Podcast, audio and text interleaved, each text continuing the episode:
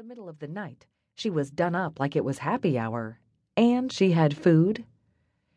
I didn't have any of those disposable pans, so I just cooked it up in my good Pyrex and brought it straight on over here. That was real nice of you. Sure it was, Jessie thought, surprised at her own rudeness, however internal. That gave Darlie Joe the perfect excuse to come back tomorrow, or the next day, and pick up her pan. Couldn't Seth see through this obvious attempt of the way to a man's heart is through his stomach? Darlie Joe paused, as if there was something else she needed from him. Or maybe it was just the expectant look on her face, as though she was waiting for him to pull back the aluminum covering and take a bite right then and there. Did you like that Mountain Dew cake I brought you last week? She laid a hand on his arm in such a way Jessie was sure it had nothing to do with baked goods. Best one yet, he said with a smile. If she didn't know any better, she would have sworn he was enjoying himself. The fact of the matter was, she didn't know better. As one of the most eligible bachelors in the county, Seth probably thrived off all the attention and food constantly provided by the husband trawling women of the county. He was a good looking man, single, virile, handsome. What more could a girl want? It was just that Jessie had never seen him like this, with a woman on the prowl. Well, I've got a. He nodded toward Jessie. Darlie Joe looked startled to see her there, as if she hadn't known anyone else was in the world except her and the new sheriff. Oh, right, she said, unable to hide her disappointment. She trailed her fingers across his arm as she started to leave. Jessie resisted the urge to roll her eyes one more time. Thanks again, he said as she backed toward her car. I'll just pick up my pan later. Surprise, surprise, that innocent little phrase sounded covertly like an invitation to jump headlong into bed. Or maybe Jessie was just overtired and imagining things.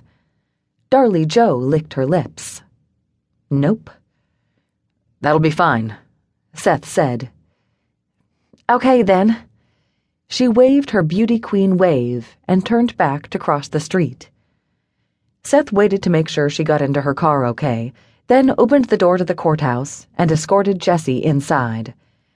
She collapsed into the hard backed chair positioned in front of his desk.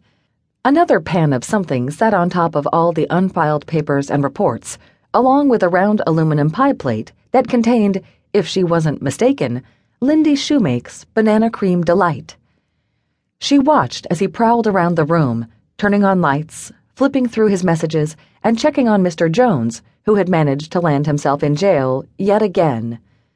Seth's actions were like Western poetry in motion, and despite her near physical and mental exhaustion, Jessie couldn't help but watch him.